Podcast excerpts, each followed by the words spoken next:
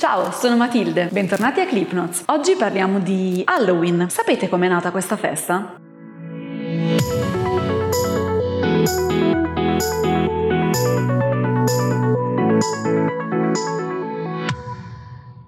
Il nome Halloween deriva dalla contrazione di All Hallows Eve, cioè la vigilia di ogni santi. Infatti, come sapete, il 31 ottobre è esattamente il giorno prima di ogni santi. La festa di Halloween ha origini molto antiche. Non è una festa americana come molti credono, ma deriva da una festa celtica. Anche i romani festeggiavano una festa del genere. Era dedicata alla dea Pomona e parlava di fiori e di frutti, nonché un'altra festa nello stesso periodo era dedicata ai parentalia, cioè ai parenti scomparsi. L'origine più antica di questa festa risale al 4000 a.C. È una festa celtica i Celti, a differenza di tutti i popoli mediterranei, erano un popolo di pastori. Per loro la fine dell'anno coincideva con la fine dell'estate, quindi il primo novembre era considerato il primo giorno dell'anno. Lo scopo della festa di Halloween, allora chiamata Sow-In, era la fine dell'estate, quindi celebrare la fine dell'estate e esorcizzare la paura dell'inverno. Per un popolo di pastori come i Celti, l'inverno erano mesi passati in casa a riparare gli attrezzi e a prepararsi per la futura estate. Quindi erano giorni bui e e freddi. Quindi la festa di Halloween è nata come festa di fine dell'estate. Ma perché ci si traveste durante la festa di Halloween? I Celti lo facevano per esorcizzare la paura della morte. Si credeva infatti che nella notte tra il 31 ottobre e il 1 novembre il confine tra la terra dei vivi e quella dei morti fosse molto labile. Durante questa notte i morti tornavano quindi tra noi. Questo poteva avere aspetti positivi perché voleva dire un giorno di ricongiungimento con i propri defunti, ma anche aspetti negativi perché la morte fa paura. Per esorcizzare proprio questa paura i Celti si travestivano usavano delle pellicce di animali o dei fiori o delle foglie così da spaventare i morti che tornavano tra noi. La notte di Halloween è anche chiamata la notte delle streghe. Infatti, anche per le streghe il primo novembre è il primo giorno dell'anno e queste donne, si dice, si raccogliessero nei boschi intorno a dei falò e parlassero col diavolo proprio nella notte di Halloween. L'avvento del cristianesimo non ha del tutto cancellato questa festa. Infatti, la festa di fine dell'estate è stata trasformata come la vigilia di ogni santi. È stato posto l'accento più che sui defunti punti sul giorno seguente, quindi il giorno in cui si celebrano i santi. Vediamo ora qualche simbolo della festa di Halloween. Abbiamo già parlato di streghe, ma almeno altri due sono molto famosi. La prima cosa che viene in mente pensando ad Halloween sono le zucche, le zucche intagliate. Derivano da una leggenda che più o meno tutti conoscono, quella di Jack O'Lantern. Anche questa parte della festa di Halloween affonda le sue radici nella storia irlandese. Jack era un astuto fabbro che una notte, ubriaco, incontrò la morte. La morte giustamente voleva prendere la sua anima anima e Jack sapeva che sarebbe finito all'inferno, essendo un peccatore. Allora decise di imbrogliare la morte dicendole di pagargli un'ultima bevuta. La morte si trasformò quindi in una moneta. Jack mise la moneta dentro la sua sacca e insieme alla moneta c'era anche un crocifisso argentato. Il crocifisso impediva alla morte di ritrasformarsi. Per evitare di rimanere per sempre incastrata, la morte fece un patto con Jack, gli concesse altri dieci anni di vita. Dopo dieci anni, Jack e la morte si rincontrarono. Jack riuscì un'altra volta a imbrogliare la morte, la fece salire su un albero per raccogliere un frutto e poi incise sulla, sulla corteccia dell'albero una croce. Anche questa volta la morte non poteva scendere, non poteva scappare e fece un altro patto con Jack. Il patto era che Jack non sarebbe potuto finire all'inferno. Quando Jack morì tentò di andare in paradiso, ma poiché nella sua vita era sempre stato un peccatore, il paradiso gli chiuse le porte in faccia. Allo stesso modo anche l'inferno, visto che la morte gli aveva concesso che non sarebbe mai finito all'inferno. Jack pregò la morte di accettarlo all'inferno, visto che era meglio l'inferno che una vita passata a girare sulla terra al freddo e al gelo. La morte allora gli tirò un tizzone ardente. Jack prese questo tizzone e lo mise dentro una rapa e si dice che da allora vaghi tutte le notti con questa rapa illuminata. Nel tempo la rapa è stata sostituita da una zucca. Un altro simbolo di Halloween sono i pipistrelli. I Celti, nella loro notte di fine estate, creavano dei falò. Intorno a questi falò, come si sa, la luce attira gli insetti e quindi era pieno di insetti. I pipistrelli mangiano gli insetti insetti, quindi falò erano anche pieni di pipistrelli. Solo nel Medioevo è arrivata questa connotazione negativa dei pipistrelli come gli animali del diavolo e animali delle tenebre, ma all'inizio erano semplicemente degli ospiti alle feste di fine estate. Si sente spesso dire che Halloween è una festa tipicamente americana. Abbiamo visto che è nata in Irlanda e sono stati proprio gli irlandesi che quando sono emigrati nell'800-900 hanno portato con loro questa festa, facendola diventare la festa tipica degli Stati Uniti. Ma anche in Italia sono presenti delle tradizioni molto simili. La notte di Halloween Halloween viene tradotto in italiano come la notte della lumera, sempre quindi una notte di lumi di solito raccolti nelle zucche. Ad esempio in Sardegna c'è quella che si chiama la notte di Sant'Andrea, cioè è una notte in cui i genitori o gli adulti dei villaggi girano per le strade picchiando su delle pentole, spaventando in questo modo i ragazzi. Oltre a questo vengono mangiati anche in questo caso dei dolciumi e intagliate delle zucche. Ho detto che viene tradotta in italiano questa festa come notte della lumera. Questo perché nella pianura padana in generale in Lombardia e in Liguria c'è almeno dagli anni 50 questa tradizione di intagliare le zucche e queste zucche venivano proprio chiamate lumere, visto che dentro c'era un lume. Halloween è stata importata dall'Irlanda agli Stati Uniti e poi dagli Stati Uniti nel mondo. Si sono quindi create alcune tradizioni abbastanza particolari. Una è molto antica ed è una tradizione scozzese, secondo la quale se una ragazza nella notte di Halloween porta un lenzuolo bagnato davanti a un falò, vedrà nel falò il volto del suo futuro marito. La festa di Halloween è famosa anche ad Hong Kong, viene chiamata la notte dei morti affamati. In questo caso si portano sempre cibi, le cornie e dolci da dar da mangiare ai morti, in modo che questi se ne vadano e lasciano in pace i vivi. L'ultima cosa di cui voglio trattare sono le caramelle. La prima cosa che a me viene in mente pensando ad Halloween e probabilmente a tutti. Le caramelle all'inizio erano semplicemente dei cibi che venivano offerti dai Celti, dai Romani, tutte queste cose qui agli spiriti, nel tentativo di scacciarli e mandarli via, oppure di ricompensarli in modo che contenti se ne tornassero nell'aldilà. Sono sostituiti tutti questi cibi proprio dalle caramelle nel dopoguerra, quando in America finisce il razionamento dello zucchero e finalmente si possono mangiare tutte queste cose zuccherose. E voi